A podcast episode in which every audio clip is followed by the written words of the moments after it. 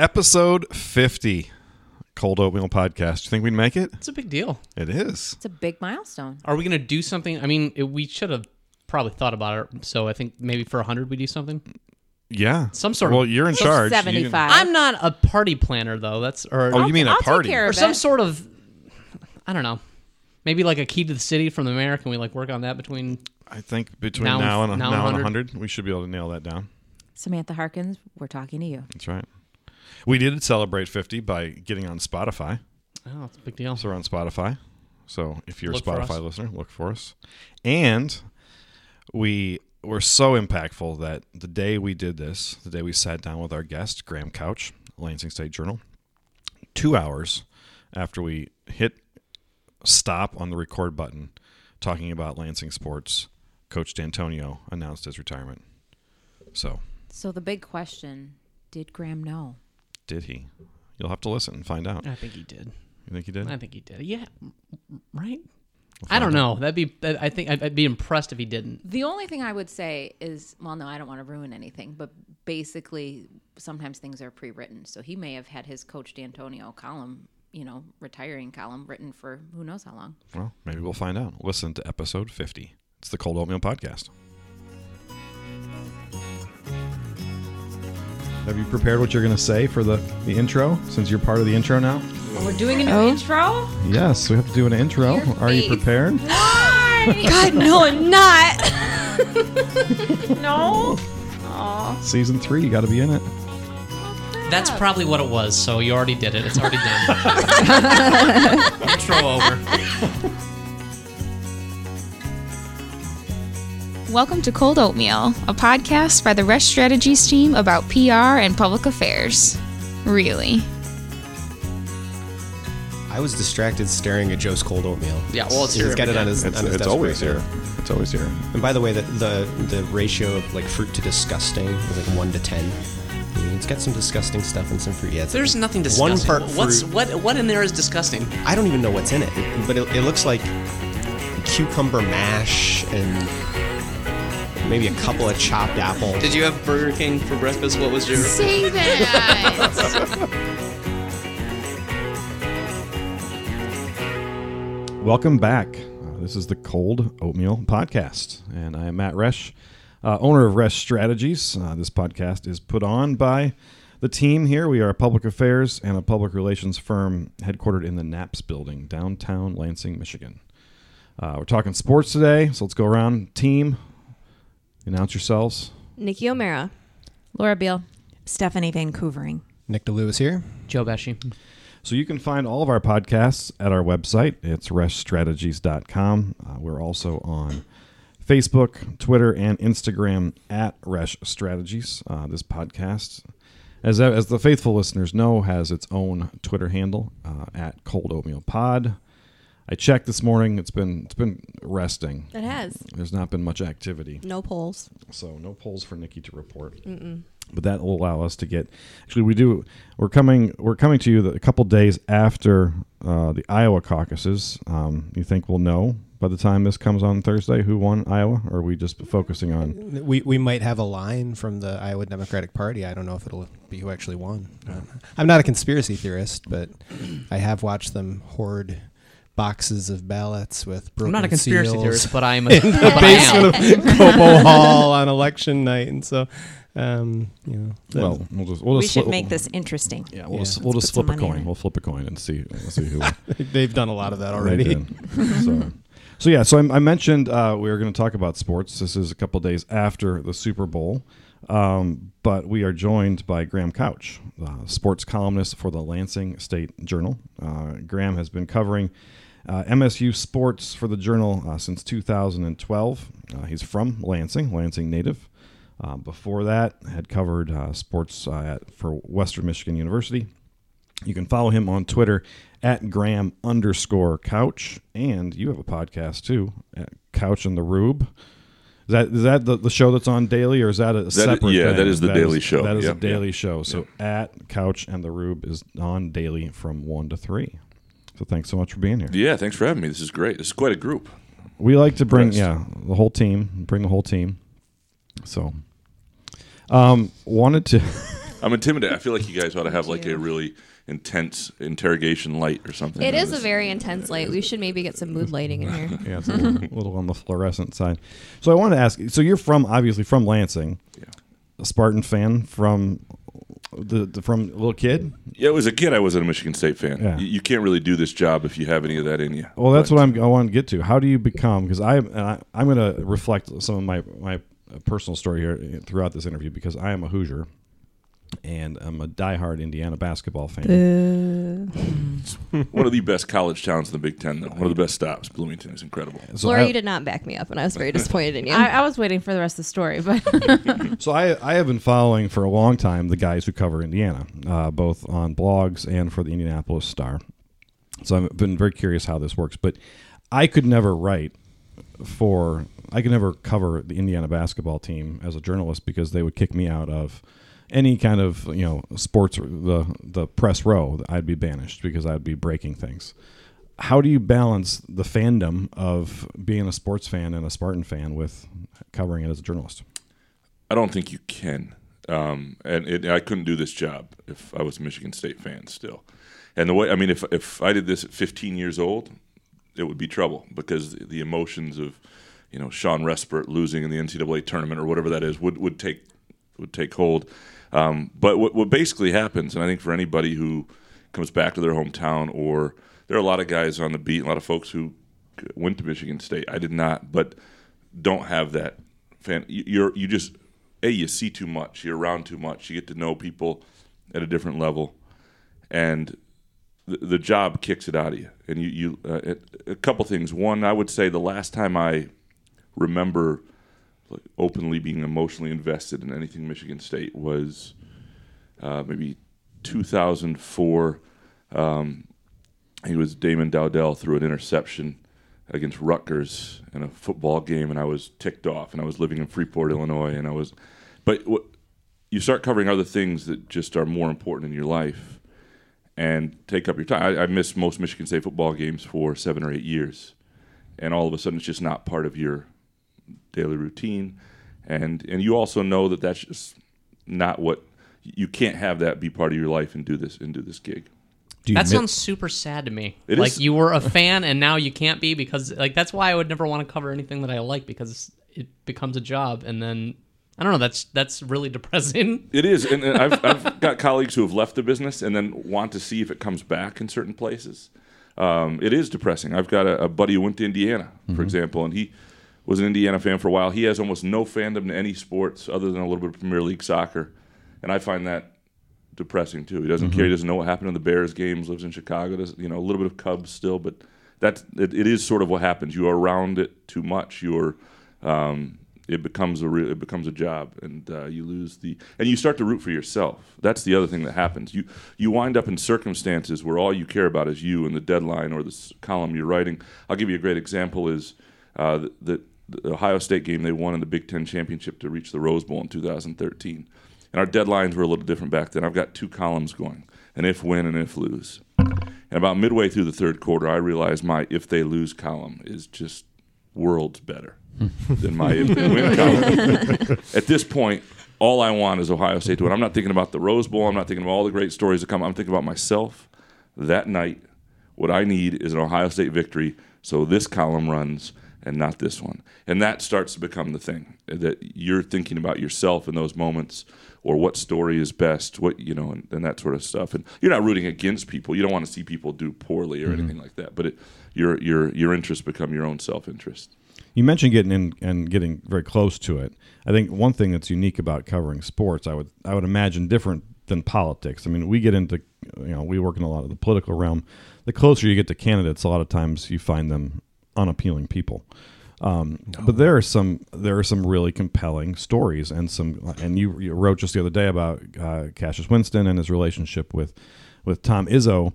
As you get to know those people better, um, do you become fans of them personally because you are becoming you know a part of their life and there's yours as you cover them.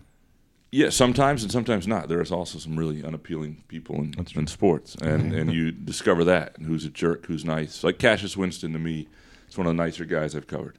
I always say he has the kindest eyes of everybody, anybody I've ever covered. He kind of, And sometimes if you're in kind of a scrum talking to him, and there's a lot of TV reporters. Not that all TV reporters ask dumb questions, but they're different questions, right? And and you can sometimes tell when players are just tired of being asked how they feel about something, uh, or it, and Cassius will just sort of look up at you in desperation for something else, and he's got these eyes, and you're like, oh, okay, I'll do it. Here you go. Um, but so yeah, you do learn to like certain people more than others, and uh, go to certain people for you know interviews and and um, and then you learn you know, I mean, uh, Tom Izzo is a great example, right? Tom Izzo is somebody who was the basketball coach at Michigan State when I was a 15 year old.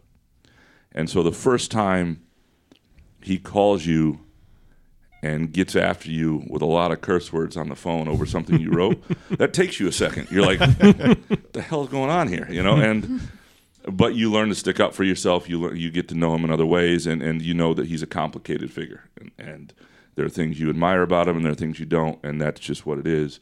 But it, you certainly see him very differently than you did when you were just on the outside. As a I fan. guess that answers one of my main questions. Like, how do you sometimes write critically because that's your job Mm-hmm. when you know you're going to see that person and, and they're going to have read what you wrote? you better be fair, which I think is important. So it, it, it's one thing that keeps you in check. It's one thing that I think is the hardest part about being like a local columnist. Is if you're doing things on a national level, you can swoop in, take a shot at somebody, back off. You never see. I've got to show up the next day. I've got to see them face to face. So you, you you better be able to stand up for what you, you think. But it also, even in the day and age where being a little more snarky or taking one more shot can mean more page views or whatever, it also forces you to check yourself. Is this really what I want to say right now? And it forces you to wait to say something. You know, you can have a fan base on Twitter that wants you to call for Mark Dantonio to do this weeks, but you, you can't do it until you are ready with your reasons to say why you think something should happen. So it does put a put a check on you because you're going to have to face them, and um, it, it happens more with Izzo and Dantonio are so different. For example, I mean Izzo, you always know where you stand. There are certain types of pieces I'll write, and it's like clockwork. I'll get a call from him. He's not happy. He lets you know about it in his own way, but he doesn't hold grudges. Or if he does, he, he's good the next day. He's got to let it What out. is the you know? point of that phone call? He wants to get his side out. Okay. know, he well, wants to stop explain calling things. me. yeah. Dantonio, on the other hand, is completely the other way. He just lets it simmer. You just know, you know, you know he's upset, but he just does. I'd much rather have a better relationship and communicate with him more often than than it is with. Do you ever reach out to one of them after you write something and maybe you don't hear anything and you go, "Hey, coach." Also, I'll give him a heads up sometimes if something's tough, and and they wouldn't naturally know it's like if it comes after a game, you ought to know based on the circumstances of that game or whatever that things are going to be written, and you don't need to give people a heads up. But if yeah, if it's just sort of out of the blue, uh, but no, I don't. I mean, if I try not to. I mean, some people get very close to Izzo who have covered him for a long time. I've tried to. I mean, we, we, we get along well enough. I can get a hold of him whenever I need him, but I try to keep that that that buffer from him and not have him need to be a. I try not to need him for things. In fact, when I go to people for quotes, I prefer his assistants, Dane Fife, Dwayne Stephens, Mike Garland. They're all all pretty good quotes, and they're uh, those relationships I sometimes enjoy because they can give it differently, and they're they're not the same lines. I mean, you know, if I hear Tom Izzo misuse the term, you know. The white elephant in the room one more time. I'm going to go. No, hey, somebody needs to explain to him the difference between the elephant in the room and a Christmas kid and it, it's just not happening. Nobody's ever gotten to him and explained it. Oh, that's so funny. Uh, by the way, Dane Fife is my favorite Spartan. Yeah, well, Hoosier. Yeah, I always remember that because, um, and I can't remember the name of the, the reporter. He was he was older and he's retired, if not passed away by this point. But they always talk about the reporter in Bloomington who was like as close to Bobby Knight as anybody, and that they t- you know his he, his confidant was a reporter for the for the Bloomington Times Herald, and and that was that, that was like the relationship. Those two were were those those are different times. Yeah. and and it can work for you if you report. I, I mean, I, I'm not. That's not. It depends where you are. When I covered Western Michigan for the Kalamazoo Gazette, that was different, right? There weren't as many writers on the beat, and those coaches, you became much close, and that made it hard. I was younger too, and when you had to be critical, I wasn't a columnist, but it was more of a hybrid role, and you know that that was a. There were times that you really felt a little icky about how close they would get. Um, and the problem with being really close is when it matters, you better deliver. And, and a great example is there's there was a reporter in town here who was very close and still is to Izzo, who used to be at the State Journal, who when he nearly left for the Atlanta Hawks, and, and the State Journal was always a little bit queasy about how close he was. Izzo stood him up. Somebody else got it first. And that was sort of the beginning of the end for him because they were like, this is when that relationship has to pay off for you. And if it doesn't, what's the point of you being so cozy with Tom Izzo? What's your relationship like with Spartan fans? I, I imagine if you're chasing clicks, I, I, that's a crass description of what you're doing. I, I, I apologize. You're you're writing stories and you want people to read them. You want them to click the story. Um, interaction more than ever on Twitter, on social media. You know, self promotion. You're doing your podcast. You're doing this podcast. It's got to be a big part of it. But I imagine if you're getting calls from Tom Izzo yelling at you, you're probably hearing some some things from fans as well. Yeah, I mean, you get both, especially living here, because you will get people who say, "What the hell, man? You're you're you're one of us. Like you're too hard on these guys." And sometimes you write the same column, and, and somebody will call you a homer, and somebody says you're way too negative. and that's really knowing you know you're doing Right. well, right? When nobody's happy and one side thinks you're too hard, and but yeah, that it, it I try to be as uh, accessible, and I mean that in the social media age, I, I post things in fan Facebook groups, and I interact with them there. I'll do that, you know. I'll, um, you know, definitely on Twitter. Uh, we, you know, a lot of our, our daily podcast is interaction through Twitter questions and hot takes from fans, and we read them and we discuss them, and we we, we and um, that that that's a big part of it.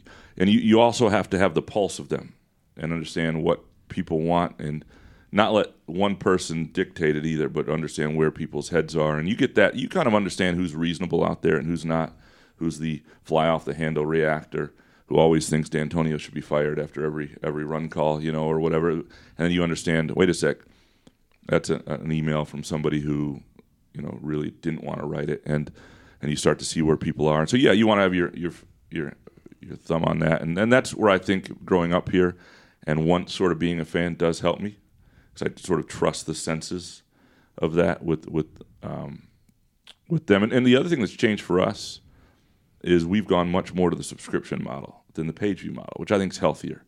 I would describe it. Um, it's sort of like if, if you're chasing page views, it becomes like being a heroin addict, and you're celebrating it. I mean, it really is. Like you, like I have a Chartbeat app on my phone. I can see how many people are in my story at any given moment, right then, right there. I can see daily. I can see how long they were in a story, when they're ducking out, and that becomes obsessive. It becomes unhealthy, and the the subscription model uh, is, I think, more financially viable. You still need people reading it, but it's also when people you see how many people subscribe to a given story or whatever. And I think that's just uh, you're getting people where they just can't stand not to read you.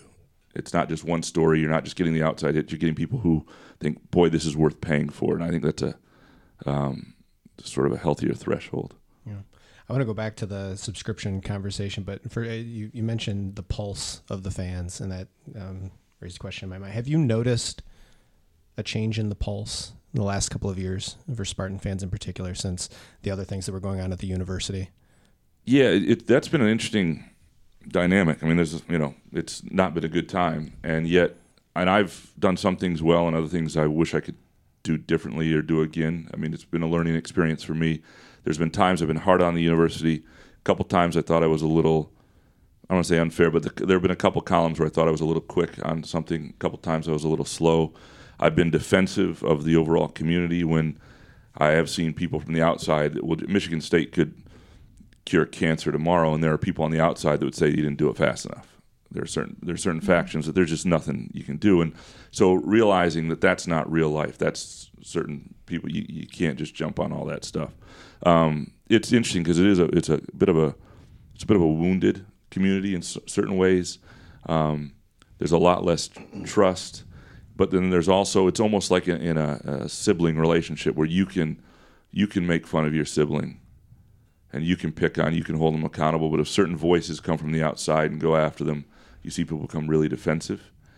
And uh, and so it's it's important to understand what's what and what's, you know, I mean, Michigan State screwed so much up. I mean, they really did. I mean, they've just, it's it's really remarkable from a public relations standpoint how they've botched things and the you know the hiring of the president and the, what the board of trustees has done and all that. I mean, it- it's been it's been crazy to watch. Um, but you're right. The, the fan base is and the community is sort of I think concerned.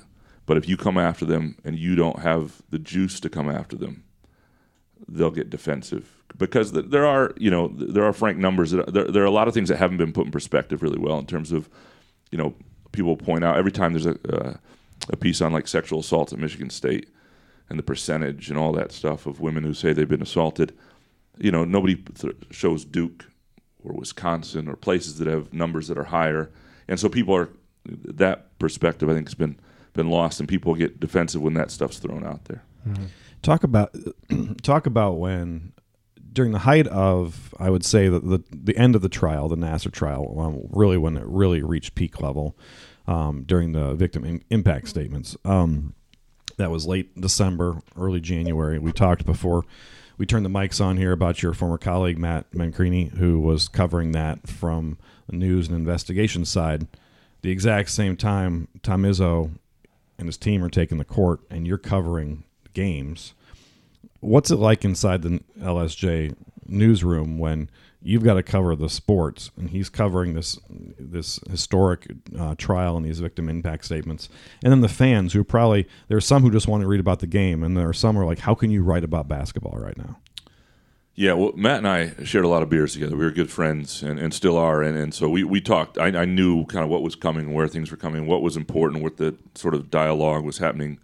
And then you had this I mean, the, the thing that, that made everything really, really interesting was right at the time that the victim impact statements are happening in the trial, you get um, the ESPN article that comes out that sort of uh, navigates uh, Izzo and Dantonio into this whole narrative, and uh, there was a lot of. I mean, it was it was.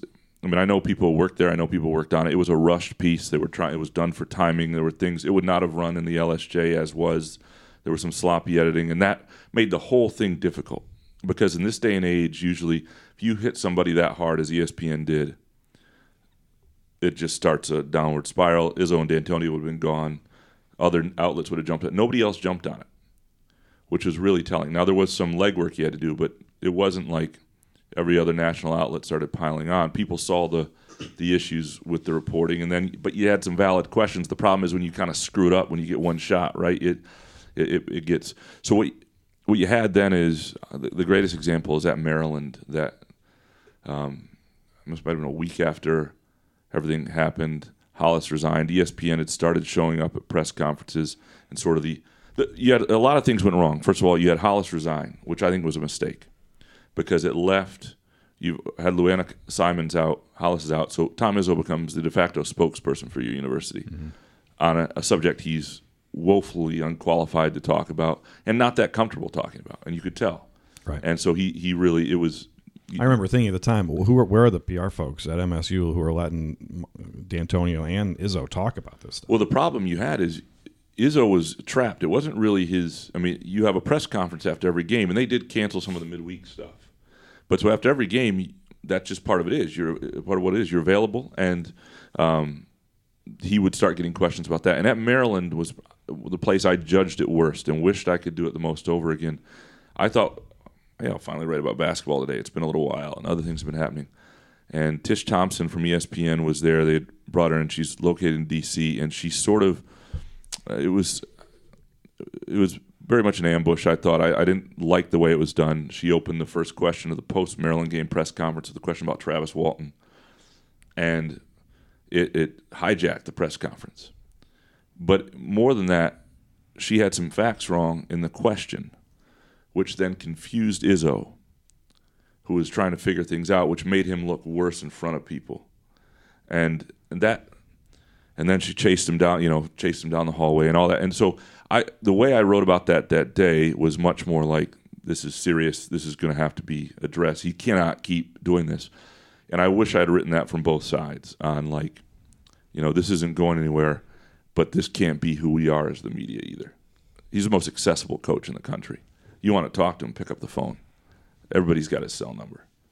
You know, show up in East Lansing. He'll sit with you for four hours in his office. He may not be happy about it, but he'll do it And so you don't need to when you go out, you're just trying to put on a television show here, and that's what are you accomplishing? And I wish so. There were times that I wish I had covered it from different different angles, but that was a weird. It was a weird season. I mean, it cost them that year they lost to Syracuse in the NCAA tournament really early. And if you talk to Izzo today, that had something to do with it because the way he prepared that year, how exhausted that team was, how little fun they had, and even the days up to the Syracuse game, the, his usual that he was doing other things, dealing with other stuff, and they weren't as prepared. Now I don't think that that team had other flaws, but um, Well, I remember thinking as a fan that that felt like a merciful end. to that, yeah. Even though it was an, a big upset and it shouldn't have happened and they should have beat Syracuse. I remember as a as somebody that really roots hard for the Spartans, um, going, "Thank God it's over." you know, we don't have to hear Izzo at the podium anymore. Yeah, I mean, he, he still to this day regrets that that was what Miles Bridges came back for, that experience, and that that's what Jaren Jackson's college experience always was that year. And and to Michigan State's credit, they do it. I mean, they're the only team that I've been around that has an open locker room after every game at the college level, and they didn't never shut it down. So you wind up with these kids also right. dealing with this, and that's part of what one of the things I do admire about Tom Izzo is that he um, that's part of the accountability he wants for them. It's very open, and kid gets a DUI, he's going to drag him out in front of reporters, and it's a one day story, and the kid's going to answer for it, and that sort of thing. Um, but in that situation, those that was a tough that was a tough spot for those guys.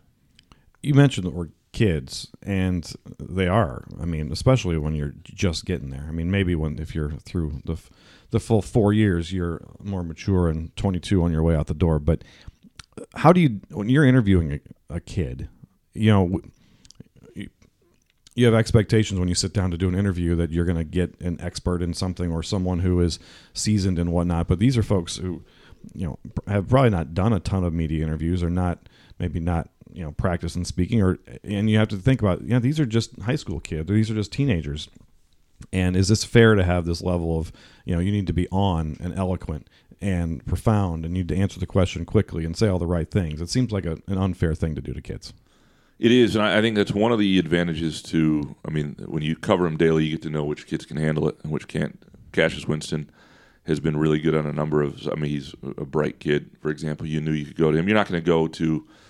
Uh, Deyonta Davis is no longer with the team, but you're not going to go to him as a freshman who doesn't struggles to get six good words out. You know, you're just not going to do that to a kid, and if you do, you're you're a jerk for doing it.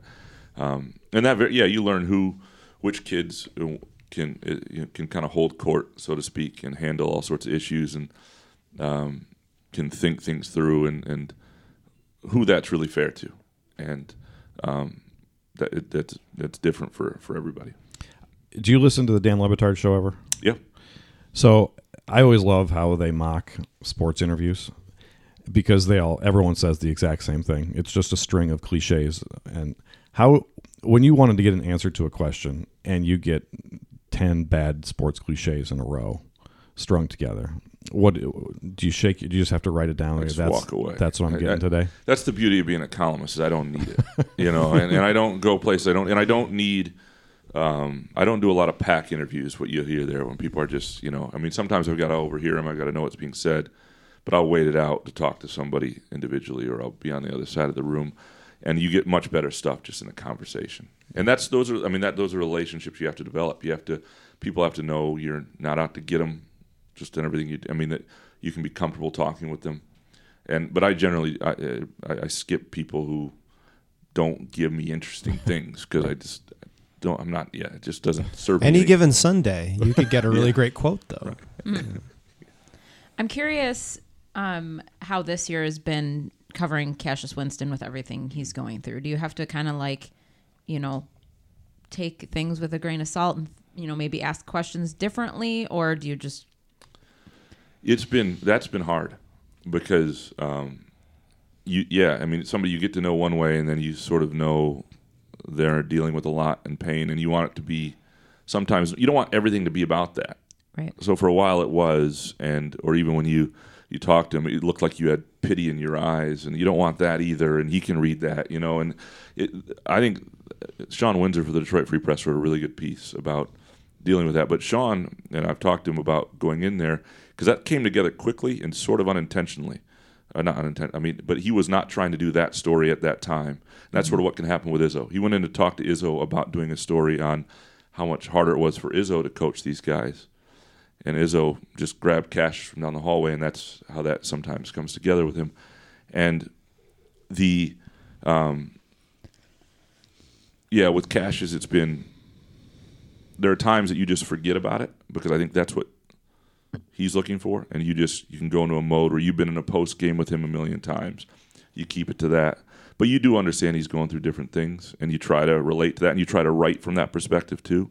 And there are things you try to understand, and you sometimes don't understand in the moment that you later understand that changes the way you think of a season. The Duke game, for example, they played horribly. Well, as it was revealed in that Windsor piece, and we didn't, none of us knew it at the time. I mean, he was really out of sorts that day because mm. he found out his mother didn't come and she had been at everything. And you would watch him just look in the stands at her and look at the stands at her. And then she didn't come because she couldn't take another day in that crowd and sort of the sympathy and all the stuff. And that was all that was on his mind at the beginning of that Duke game, all that was happening. Now, I'm not saying they would have beat Duke, but if your best player's head is totally not in it, that changes the game and you sort of. And so there, there were moments like that. But yeah, I don't think any of us really knew how to, even those of us who'd covered him for a while, how to approach him on a given day, what to say here and there. You're not necessarily friends with him, but you're somebody who you're friendly. You're somebody who you've got some sort of working relationship with. You like him. You tr- you know you've learned to trust each other. So something needs to be said, and I, I think that's that was a really hard thing um, for for a lot of us. What's the camaraderie like amongst your colleagues who have this job in Bloomington or West Lafayette or Columbus?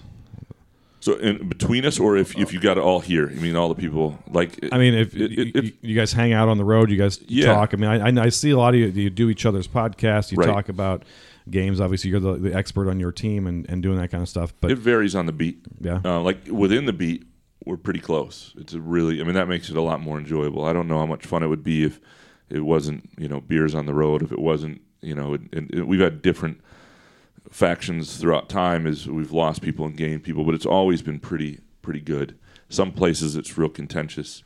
Um, and so even though we compete, we're, we're, we're friends.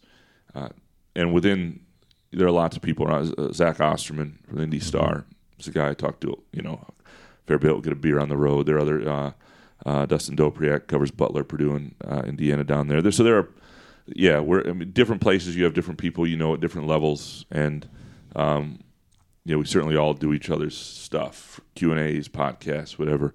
And then when you're in their hometown, sometimes it, it varies the level of, the, but the, most of the time it's a, a pretty friendly. Those guys make me feel so old because I don't know either one of them, but I've started reading them when they were in college, and now they're they have you know the premier the premier gigs for covering their team, and I feel like I'm hundred because I'm like yeah I remember when you were just when you're writing for the Indiana Daily Student, and now you're doing this. So they're not that much, not that much. Well, I maybe maybe, but how old are they?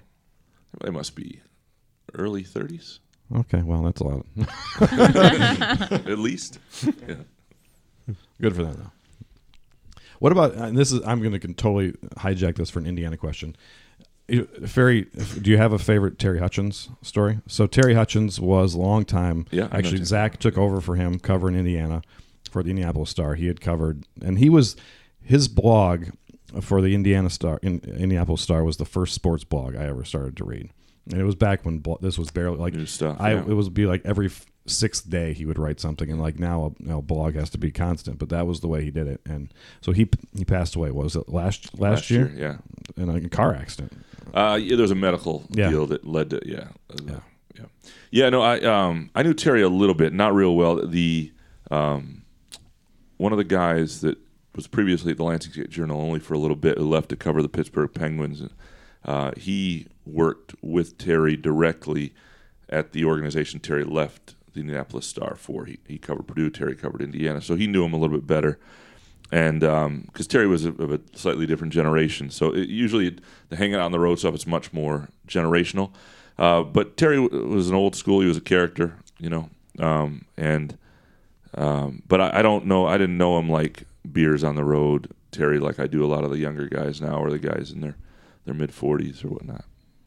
So if you were, as your career right, if your career ended right right now, and you think back to the the years you've covered the Spartans, is there a moment that if you had to write your farewell column of the the the, the, the memory you'll take with you from covering the Michigan State athletic department, what would it be? That's a good question. I, I would um, I would lean on a few games.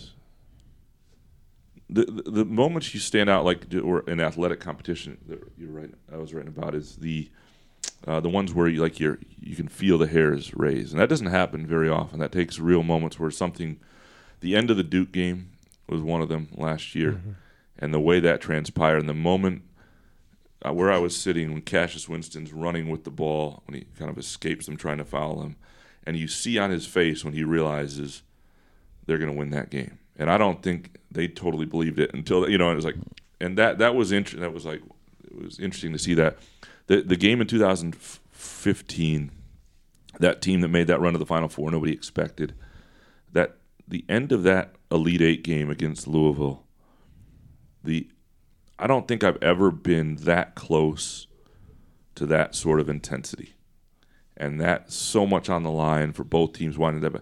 I mean, you could just feel the pressure and the intent. You could feel it throughout your body. It was it was a really uh, it was it was fun. It was exhilarating to be that close to what was happening. So there are moments like that that just that stand out. Um,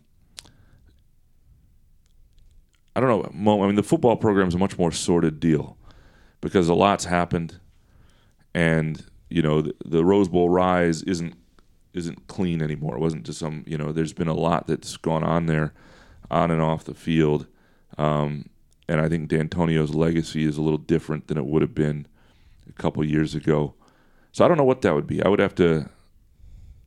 Um, and, and it, it's such when you and I've covered him now about eight years, seven and a half years, and that there's just so many different things that go on. I don't know if there's one moment that defines it. It's it's it's a it's quite a complicated.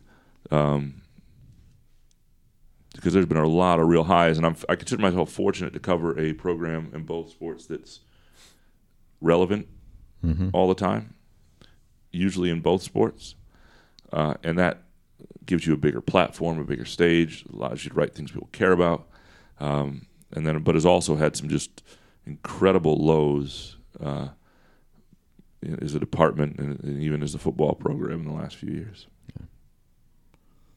I don't want to leave it on a on a dour note, but do you, I do have one more thing Okay. that I wanted to ask.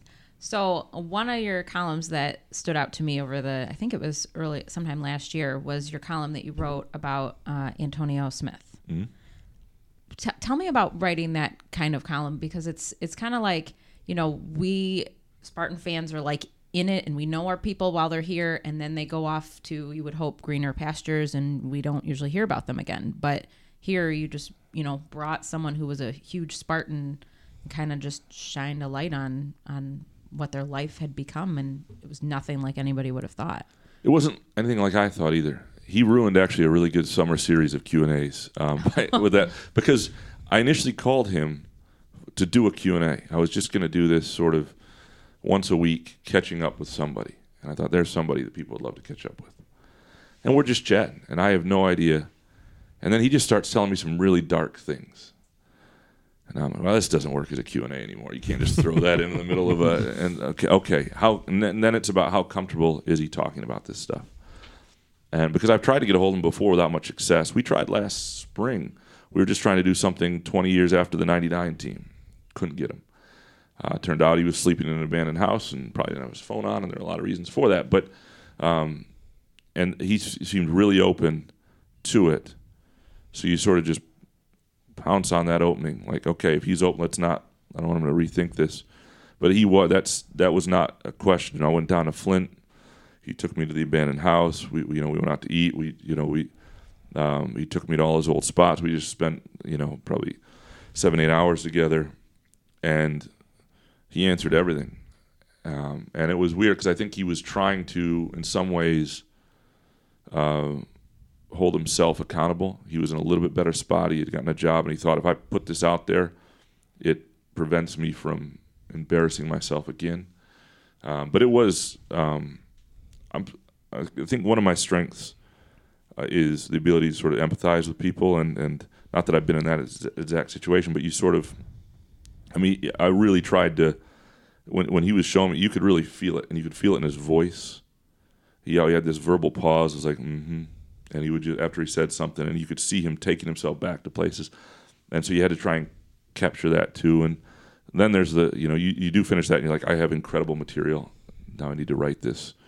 Um, and you got to verify a few things, talk to some people. Um, but that was, yeah, uh, I think we should do more of those pieces because there are a million of them out there. I think not doing them is, is kind of lazy because it does sometimes just take a Q&A phone call, and that's what those things are good for. It's why you want to reach out to every high school athletic director and what kind of stories you have? What do you sometimes you'll get yeah we got you know three sisters on the same team well that's not what we're looking for but but sometimes you do get yeah this this kid has one arm and he does this you know and that uh, and you wind up with this cool story about somebody not that amputee stories are all we're looking for but they do they do, do well I got to hand it to Laura, who who brings the mood up. I was like, I'll ask you a, another question here. Um, I have Graham. one. Oh, okay. Stephanie has a question. Yeah. Are you living your dream? Is this what you always wanted to do? this was a bucket list job for me. Um, I, I grew up reading the Lansing State Journal, grew up living here. The funny thing is, I turned the job down initially, Hmm. and you grow up someplace you're not sure you want, you know, all the people at the church you grew up at reading every cranky opinion you have, you know, answering them. Your second grade teacher being, you know, I I didn't know if I wanted, you know, to combine my two worlds, so to speak, and. Um, so initially I, I, I turned it down and then rethought about it and, and, and took it kind of kind of for that reason. I was real happy in Kalamazoo for a while too, and but it was yeah it was. Um, I mean I don't know if I'll do it f- forever forever, but it's um, it's yeah it definitely is a bucket list job. Church ladies are okay with it. That most of the time, every once in a while, I get you know, Graham, I thought you were a little hard here or whatever this is, but yeah, no, people, it's it's been good. It's and it's it's it, it was it was fun the response to my introduction column, uh, which I wrote about that. I mean, not- not about turning it down, but about the the, the George Costanza and the, the combining of two worlds and how, how all yeah, and, all, and, and um and j- a a lot of people didn't know I had come back, and for them to see that, was, the, the response to that was was a real highlight for sure. Well, I, I forget what Stephanie meant was this podcast being No. the bucket list.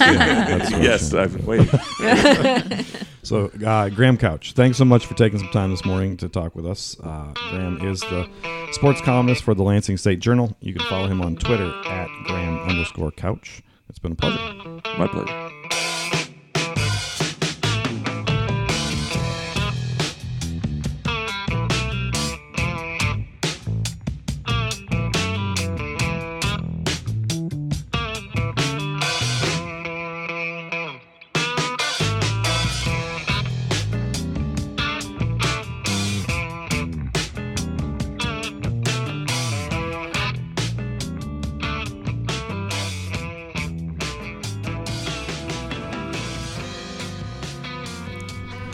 Okay, we're all back from the bathroom.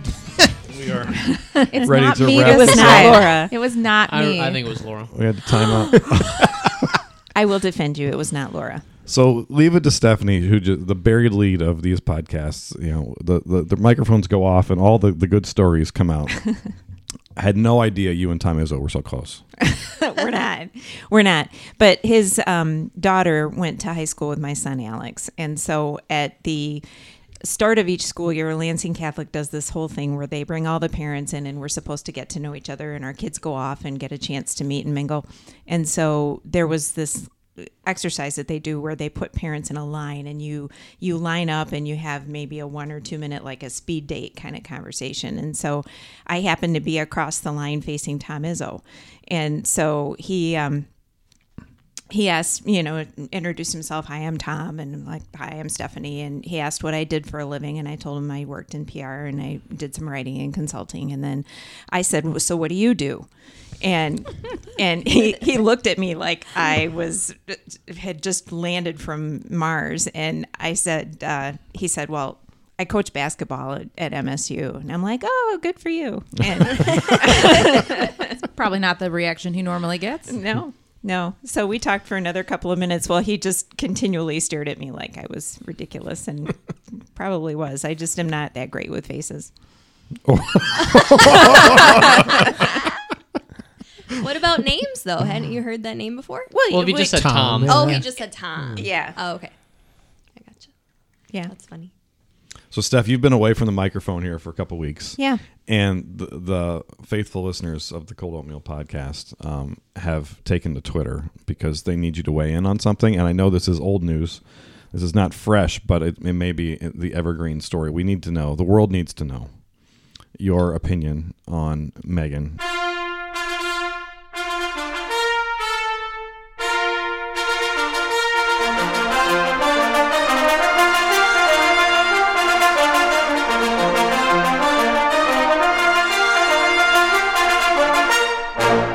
Megxit. yes. I've been waiting to opine. The floor is yours. Can we Thank can we include like some royal music to lead into this segment, like Very some sort of pomp and circumstance? yes. After having talked about sports for now the last half hour, I'm ready to talk about the Okay, royal family. Let's mix it up. All right. I am I am I have mixed feelings about Megxit. I am glad they are gone from the royal family because I think they are too Kardashian esque for that crowd. Um, but I am very sorry for us that we now have to deal with them on this side of the pond. So I feel that they did a disservice to the queen and a disservice to their country. But um, By leaving? Mm-hmm. by not by doing it in the way that they did by announcing it. And i understand there was a, a tabloid that was going to break the story and so they needed to go on instagram and tell the world before they mm-hmm. told the queen which i think is kind of dirty pool. Yeah. but the queen shouldn't have to read about that stuff on instagram. You don't think she knew? I think that they had had some conversations She doesn't have like royal spies hidden throughout the kingdom, reporting back on what all of her serfs are doing. no, I don't think that's the case. I think it was just, um, I think the palace is a large organization filled filled with a lot of bureaucracy, and I just, at the same time, it is a family, and so I think that the way that it was handled was very poor, and I think it's going to backfire on Harry and Meghan. I think when they get over here, the palace provides an extensive amount of protection through the Royal Rota system that they use with the media, and when that system is gone, as Harry and Meghan made plain that they wanted it to be, then now they've got to deal with everybody, and it's going to be much closer than it would have been had they had a bureaucracy standing between them and the reporters that are bothering them, quote unquote. So they're not here yet. Are They're in, like, here. Manitoba or something. They're in Can- Well, they're in Canada. Canada, or something, They're in right? Canada. Isn't They're- there- where are they? Where are they going? Where's Vancouver, right? They're in Vancouver right now. We Okay. don't know yet where they're going to go. I There's, just read It's like something they're in a about stagecoach LA going across the the, summer. country. like, what, kinda- where are they going? well, there's this whole big thing because there, people talk about are they going to buy a place in LA because that's been a thing. But that's what I Meghan has been quoted as saying she won't live in LA as long as Donald Trump is president. so, So, it's Does she know he doesn't live in L.A.? I'm not sure. Vancouver's the LA of Canada, isn't it? Isn't that where they do? All, they do a it ton is. Yeah, of shooting. it is. Yes, I mean, Yeah. that's correct. like Hollywood. it's Hollywood of the North. so Yeah. it's possible they're in Vancouver for a while. yeah. Okay. Yeah. There's- And there what are are no they? reporters What there are they going to do? Right. And, it's and why clear. is anyone going to talk to him? Like, what is the Isn't what the- new, what isn't the hope that news they won't? are That they no going to be talk to making? I don't know. Well, there's talk about her going back to her acting career, um, and Which she consisted does of what before she? I don't. Suits. suits, some And- TV drama, Who wants to be a millionaire? show. Not that one. What's the one with the briefcases. briefcases? That's It's not Who Let's Wants make to a deal. No. Let's make it. I don't know. I don't the Deal know. one or with no Howie deal. Mandel. Deal or, Deal no, or no no deal. Oh, yeah. Deal or no deal. So she. She was a model on that. Yeah. Yeah. She held the briefcase. so That's that's that's. she left those She royal- did she the rose bona from that to suits to royalty. She did a couple of Hall- to- Hallmark movies. Oh, okay, I'm sorry, I missed that. But um, yeah, it, she does have a voiceover deal with Disney right now that she's doing for charity.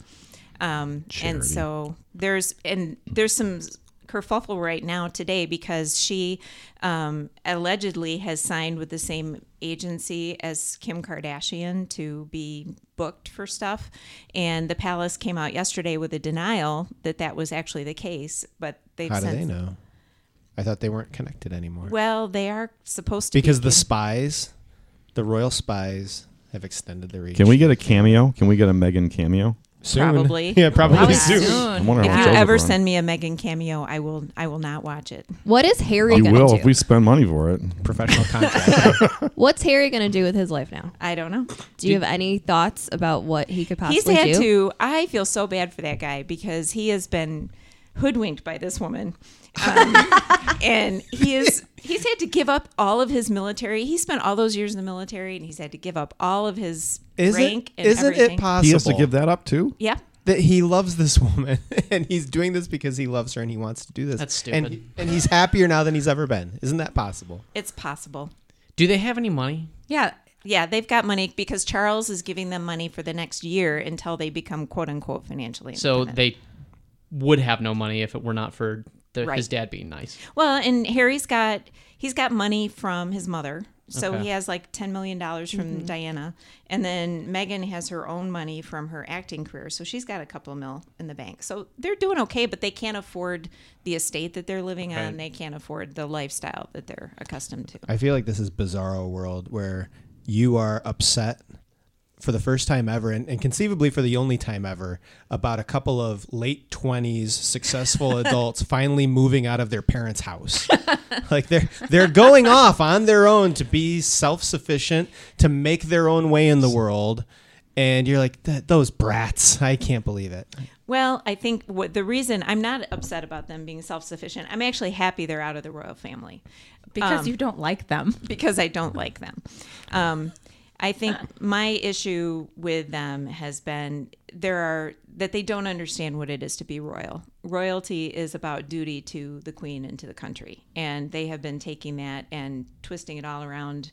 And my my issue with them, there have been a lot of stories that have compared Meghan to Kate, and what ends up happening and I, th- I think really it's almost a political discussion for a lot of people because kate is traditional and she's part of the system and she's kind of old school duty um, and more conservative and then you've got Meghan, who is quote unquote woke, and she's got all of her things, and she's lecturing on climate change, and she's doing all this stuff. And she wants to be a celebrity and she doesn't want to do all of the traditional things that the monarchy demands of her. And so when you end up with her level of hypocrisy through lecturing about climate change and yet taking these private jets, I mean there there's a there's a hypocrisy to Meghan that doesn't exist in other pockets of the royal family. And so that's why I think it wasn't a good fit. It was bound to happen.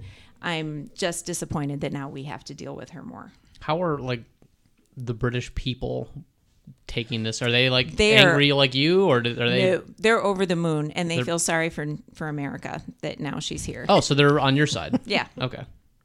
Yeah. So You should have taught them a class on like what it means to be a royal, and then maybe none of this would have ever happened. Love Laura. They did not contact her. Nick the They did not contact I can just picture like some like the best western in Vancouver with like the dom- the Domino's guy knocks on the door and then there's Harry getting the getting his two liter and his large pizza sitting there and, the, and it's like oh here we go we got we got dinner honey Yeah. Dude, that's so stupid. What? He could, he could marry whoever he wants. Just go get a better he- woman who's just as good looking, who will who will be happy with all the wealth and That's status how, that you have. That's how love works. it kind of does. Just get another woman Just who's get another pretty. one. Just get another if you're one. him, you can just go get another one. But he wants her. That's stupid. And Why I'm, I'm it saying that's stupid because he can have his pick, basically. yeah. Could, couldn't we all have had our pick? And No. We've- I certainly feel like I could have had No. my pick, and I'm happy No. with the pick I made. And not I'm how sure it everyone works. else in the room who's married, which is everyone but you, But when is you happy made with their your- pick. but when you made your pick, wasn't there a part of you when, in making the calculation was like, does she get along with my family? Is there a natural relationship there? I mean, I think that that was that was certainly part of my pick and my husband's pick. I guess I was fortunate. I didn't have to make that calculus because she just did naturally. Right. But if she didn't, that would have been a factor for you.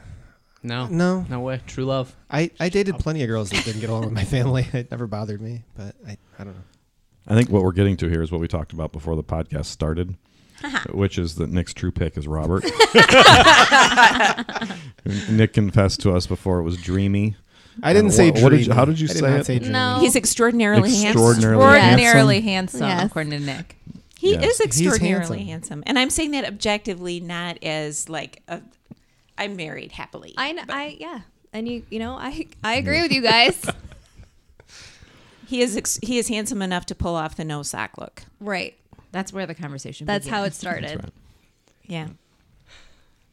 I'm, I'm not offering more input. all we're saying about that. Right? Yeah. I feel like I've Probably, said enough. probably enough said. We have exhausted sports and Royals for one podcast. Yes. Okay. So Graham Couch is our guest. We appreciate him coming up the one floor from the State Journal to visit us on the fourth floor uh, for the podcast. Stephanie, th- thank you for being back and bringing your your royal knowledge with us. We missed you. Uh, this is Matt Resch. You've been res- listening to the Cold Oatmeal podcast from the Resch Strategies team, and we will talk to you next time.